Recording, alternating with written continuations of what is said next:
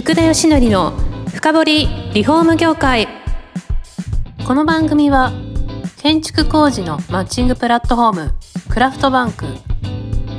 建築現場の業務効率化をサポートする施工管理アプリ段取りワーク。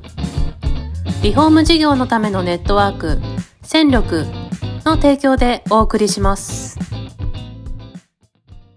皆さんこんにちは。さあ今週も始まりました。福田義則の深掘りリフォーム業界。第24回目パーソナリティの福田義則です、えー今回もライトの山田さんに来ていただいております。山田さんこんにちは。はい、こんにちは。もう最終回です。残念ですよね。早いですね。早すぎますよ、ねえ。もう DIY について全然語れてないですよね。本当ですね。入り口ぐらいですよね。はい。それでですね、4回目にもう引っ張っちゃったんですけど、私1個聞きたいことあってですね、はちょっとあのー有名なテレビ番組に出てたじゃないですか。い。ああ、はい。これ見た方もたくさん多いと思うんですけど、えカンブリア宮殿に出られてましてですね、えはい。ちょっとその話聞かないわけにいかないと思ってまして、ええ反響どうでしたか？反響はやっぱりすごかったですね。まあビジネス番組なんでね、はいはいえっと、見てる方はやっぱりその社会人というかビジネスやってる人が多いんだろうなと思うんですが、はい。うん、まあそれこそ住宅関連の企業さんからのお問い合わせもものすごくいただいてます。あ、そうですか。え、連携したいとかそういうこと？そうです、そうです、そうです。ああとは、まあ、えっと、工具メーカーさん、まあ、まだお取引がなかったメーカーさんで扱ってみませんかっていうことだとか、あ、はい。えー、あとは採用ですね、えー働いてみ、働きたいですっていう方があ、非常に増えたりとか。なるほど。いいことしかないですね。そうですね。えー、あとはやっぱり一番何が良かったっていうと、やっぱり既存の取引先さんとかですね、うはいちの社社員とか、社員のご家族とかが、まあ、あの、ね、やっぱ有名な番組ですから、そこに自分たちの会社が出たんだというところは、まあ、ある意味すごく自信になっただろうし、まあ、あの、親戚とかもみんな喜んでくれたっていうふうには聞いてます。なるほど。えあのー私一個、また実は2回見たんですけど、ええ感動したのが、あの、町場の工場ですか？ーはい。がもう大斗さんで救われたみたいな、あはいはいはいあはい。って、えいやー、その、そういうところも、今インターネットのこの DIY とうまくこう絡むことによって、キーワードで絡むことによって、えうん。新しい方向性に行けるんだなっていう、うん。あそこうるうるこう来ました、ちょっと。ありがとうございます。ええだうんから、あれですよね、そのうまくこうキーワードというかか、まあ、需要とかニーズを考えて、うん。まあ、御社と今回は結びついた事例が出ましたが、うん。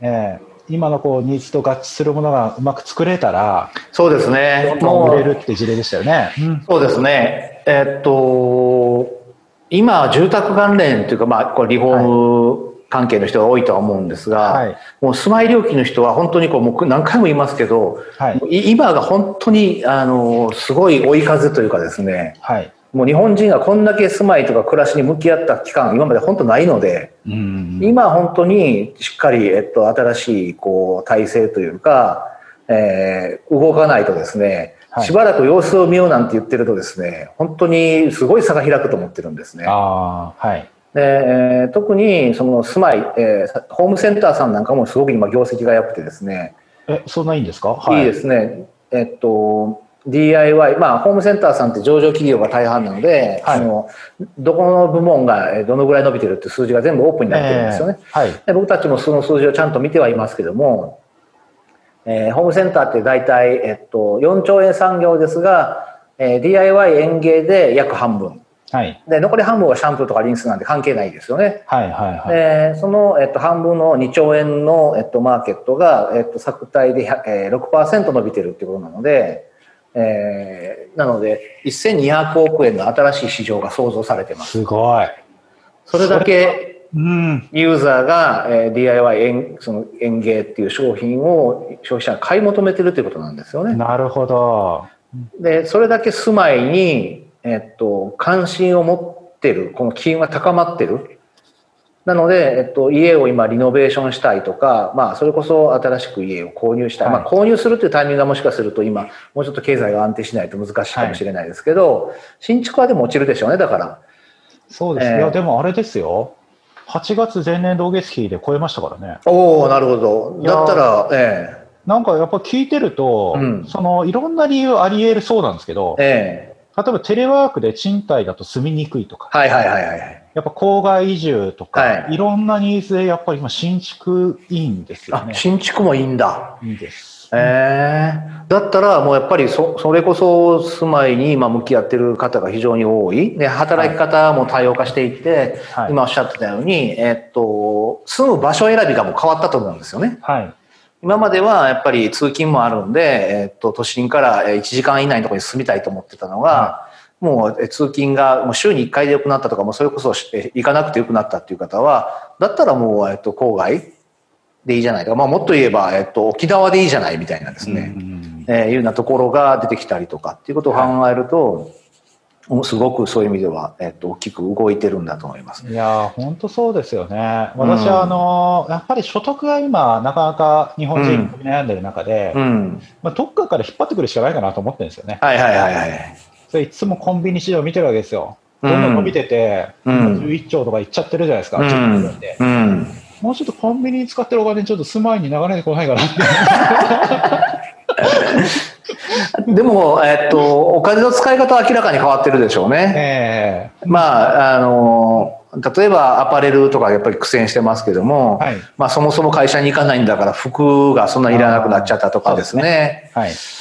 まあいろんなところ、その分、えっと、住まいの方に、なのでホームセンターが伸びてるのもうなずけるんですが、はい。えーそういうところにお金を、えー暮らしとか、なるほど。えー、もともとね、カンブリアでもお話ししましたけども、働き方改革っていうのを大きく国が後押ししてますけども、はい。あれは生産性を高めてえましょうという話であって、時間を単純に短くすればいいっていう話じゃないと理解してるんですが、はい。まあそれでも働く時間が短くなって、ということは、えっと、働く以外の時間が増えるということなので、うん。ということは家での時間だとか、えー余暇の過ごし方っていうのをどうしますかという、はい。でそこを提案するところが少ないんですよ。ああ、はい。働き方改革は一辺倒で言うんだけども、じゃあ暮らし方も一緒に合わせて改革していかないとですね、はい。おかしくなっちゃいますよね、その、ね。バランスが取れないというかですね。はい。で考えると、やっぱり住まいってすごく大切、ここ、そこ、すね今、い今は本当にそうなんだろうなと思いますね。まあ、あの、いや、そこの住まいにものに関して、やっぱりさらに関心高めてもらうために、うんその DIY を起点とするとしてですよ。えその、何からやった、さっき言ったような、あの、前回、あの、話をしたようなですね、ええ工務店さんが教室を例えばやるとする。一番最初、こう、やりやすい教室って何かあったりするんですか？何、何教室がいいでしょうみたいな。あの、成果物を作るというよりは、はい。実はノウハウのレッスン、僕たちずっともう年間何千回ってワークショップやってましたんでね、はい。実際にやってたんでわかるんですけど、はい実は一番人気があって参加率が高いのは、えーノウハウなんですね。ああ、はい電動工具の使い方とか、なるほど。はい。木材加工の仕方とか、はい。塗装の仕方とか、壁紙の貼り方とか、はい、はい、はい。えーこれ何がいいっていうと、自宅再現性って僕たち言ってたんですけども、はい。結局来てそこの場で何かが作れて帰って何かができて持って帰ってっていうのは、えーまあそこの経験は楽しかったかもしれないですけど、その持って帰ったものを家で使わなかったりとかですね、はい。えーその時だけのことで終わっちゃうんですが、えーノウハウっていうのは帰って家の壁紙を張り替えるってことをすると一生張り替えますんでね、もうあ電動工具の使い方を覚えると一生工具使いますので、あ、はい。そういう意味では価値が高いんですよね、その。ああ、じゃあそっか、それを職人さんたちと連携する、ややれば全然できますもんね。そうなんですよ。それは僕だから、むしろ工務店さんとかの方が得意だと思うんです。なるほど。これはだ、あの、い椅子を作りましょうとかですね、はい。なんかそのお絵描きしましょうとかとは意味合いが違いますので、ええやっぱりそうですねええそういう意味ではもう全然違うと思いますし、ええ実際やれる場所もお持ちなかったところもいっぱいあるでしょうしね。確かにそうですね。ええまあ、それから端材とか持ってるんで、それ使えることもできますしね。そうですね。有効活用できますよね。であと、ユーザーと触れることで、はい。ユーザーが今どういうものが流行ってて、例えばじゃあ情報収集何でしてますかっていうと、インスタなのか何なのか、ルームクリップなのか、はいはいえっと、なんかいろいろ聞聞くことでですね、わかると思うんですよ。はい。ちゃんと節さんのライフスタイルを理解しないとですね、この今大きな変化の中で、はい。えっと、それキャッチアップできないじゃないですか。そうですね。でいうことはワークショップっていうのは、あの、そういう人たちと触れて話せるというはい。場なので、情報のキャッチアップするためにもそういうユーザーさんとの話ができるような場を持つっていうのはすごくいいと思いますけどね。ああ、その通りですね。ねいや、ユーザーの声、本当重要ですよね。そうですえね。えだ地域によっても多分違うと思うので、また。はい、確かに。うんええやっぱり開けたあの工務店さんとかでそういうところになっていくとやっぱ変わってくるんじゃないかなと思いますけどね。はい。先ほどのでもノウハウの話で言うと、あれですよ、あの前、賃貸系のえまああの自分の家を改修できるみたいなサービスを提供している賃貸系の会社があるんですけどえ、えなんかある方が自分でこうリフォーム、DIY するのは大変だと、えうん。その会社に相談して、ボランティア募ったんですって。うん。あの忙しいから1日終わらせたいからボランティア募れないかなと思って、うんネット上でちょっと出したら15人来たって言ってました。なるほど。だから体験したいけどバカないんで、はい多分来たんだろうと。それはあのあると思いますよ。なんかももっと言えばお金払ってでもやると思います。そうですか。ええ、僕たちがやってるスクールっていうのは参加者みんなお金払ってあの作業するんですがね。はい。えそれ実際に僕たちもやってましたから、はい。まあ、たしていくこと自体が楽しいっていうことと、はいやっぱりそういうえノウハウを、えっと、実際の体験、その実際の建物の中でこうやってやるんだっていうことを教えてもらえるんだったら、お金払ってでも作業しますよっていう人はいるわけですよね。ですね。一ええ回確かに YouTube で見ても、ええ分かりにくいところもあるかもしれないあですね。そそうですね。ねえええそれはプロに教わるのが一番いいですよね。そうですね。で、そこで、えっと、実際僕たちもスクール何回もやりましたけど、はい。教わるともう先生と生徒っていう関係になるんですよね。なるほど。はい。で、生徒が自分の家をリフォーム、リノベーションするときに、まあ、と言ってもやっぱり壁を抜くとかっていうのは自分では怖いっていう人がまあ大半なので、はい。その間取りを変えるとかですね。っはい。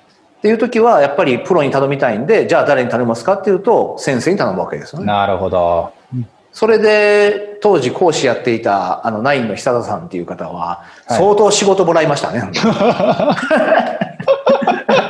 先生だったらもうそれは相密なしですよね。そう、なありミスなんてあります。あります。で、うん面白いのが、来てる人も、しゃしゃ自分の家もあるんですけど、はい。えーっと、経営者も何人か来てて、オフィスとかもあるんですよね。はい。いや、オフィスのリノベーションを、それ全部、だからや、やりはりましたよ。そその、あー生徒の、が経営してるオフィスのリノベーションもやりましたし、はい。でやっぱり何からどう繋がっていくかわからないんでね。そうですね。えいや、でもリフォームの経緯って、ええ結局どうやってやってるかっていうと、紹介か自分の知ってるところで頼んでるの全体の6割なわけですよ。えああ、なるほど安心ね。感から頼んで、はいはい実は口コミが強いマーケットじゃないですか。はい。ええそこでなんかファン作って先生作ったらもう一気に広がりますよね。そりゃそうですよね。うん確かにそういう意味では、あの、情報の非対称性がすごく大きな、えっと、業界なので、はい。その関係作ってしまえば逆に言うとものすごく強くなるという。うん。だから、えっと、そういう意味合い意味合いでは全然他の業界、自動車業界とかと、はい。とは違いますよね。だから、ですよね物を、売るんじゃないんだもんだって。いや、本当ですよ。うん。いや、あるリフォーム会社の話すごく面白くて、うん。顧客頼んだところ一回あの地図上に点作っていったんですよ。はいはいはいそ。したら、とんでもなくその顧客がいない地域が何箇所かあったんですって。うん。これなん、これ何が起きた地域ですかって話をしたら、大クレームが起きた地域なんですって。なるほど。大クレームが多分クレーム、あの、口コミで広がって、うん。頼まないっていう。なるほど。はい。そうか。だから逆もあるわけですよね。逆もありますね。なるほどね。ではも、実際はそうなんかもしれません。要は自分で判断ができない、はい。情報を持ってないんで、で、人に聞く、はい。えーもしくはネットを見るとかですね。えええいうふうになっていって判断をしてるっていうところがあるから、そうなっていくんでしょうえね。なるほど。うん。じゃああれですかね、実際じゃあ DIY これで工務店さんが今のまでの話でやりたいとなったら、ええあの、大東さんがこう、サポートできるところって結構あったりするんですか？うーん。まあ、あの、工務店、さ最近多いのは、はいあの、うちで作ってるキットっていうのがあってですね、ああ、はい。その、えっと、どうぞの椅子っていう、えっと、絵本があるんですけど、はい。えー絵本のベストセラーっていう、まあ、130万部ぐらい売れた絵本があって、はいその絵本の中に出てくる椅子を作るっていうワークショップがあるんですね。いいですね、それ。はい。でそれは、えっと、未就学の子が作るよ、まあ、絵本なんでね、はい。えーえっと、キットでですね、で、親子で一緒に作ってもらうんですが、これはもう絵本の出版元とライセンスを僕たち契約してて作ってるので、はいちゃんと耐荷重とかも計算してるんですけど、何がいいっていうとですね、未就学のファミリーが来るということなんですよ。はい。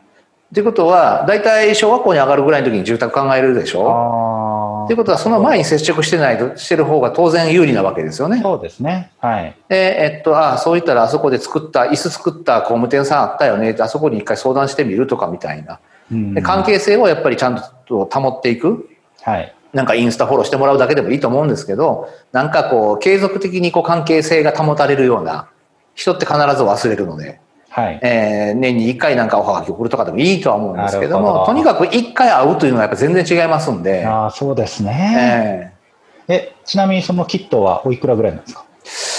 ーえーっと、ユーザー価格で3800円ぐらいだったと思いますけど。あ、じゃあそれを買ってワークショップを開けばいいわけですね。そうです、そうです。あのやってらっしゃるところ、いくつかありますよ、その。ええいや、でも安いもんですよね。関係性ができるってことを考えれば。あまあそうですね。いやユーザーさんにお金もらってもいいと思うんですああ、よ。まあ確かに。ええはいそうか。お金払っても来るってことですもんね。ああ、もう全然参加してくれてます。わかりましたはというところでもうそろそろもうなんか時間になっちゃう早いですね。い。本当ですね。ちょっとなんか最後に、ええ本店さんに一言メッセージを何かしらはいい。ただいてもよろしいですか？そうですね。僕たち、まあ DIY を、まあ今は、えっと、正直申し上げて DIY っていうのはブームですね。はい。で、えっと、ブームで終わらせたくないから僕たちは文化にしたいって言ってるんですけども、やっぱりそれがしっかり根付くと、日本人の住まい方、暮らし方、家に対する考え方が必ず変わりますので、はい。でそういうことを考えるとでかつそういうものが広がれば広がるほど、えっと、人々っていうか世の中の人の暮らしは必ず豊かになりますからやっぱりそういうものを僕たちだけではできないやっぱりちゃんと住まいを提供されるプロの方、はい。えーがまあもうその市場の大半なんですから、えっと、そういう方たちと一緒にそういうあのなんていうんだろうユーザーさんらしい暮らしができるような住まい提供っていうのを一緒にやっていきたいなっていうふうに思ってます。わかりました。はいぜひ今日聞いていただいている方々、あはいのそういった取り組みを連携してできれば、まだキットを買っていただければですね。そうですね。というところで、はい。時間になりましたんで、はいえー4回にわたって、あの来ていただいた大東の山田さんです。本当にどうもありがとうございました。はい、ありがとうございました。この番組は住宅業界に特化したコンサルティング会社ランリグが長年業界の今を追いかけてきた福田義則をパーソナリティに迎え確かな実績を持つスペシャリストを毎回お招きしてお送りしていきます。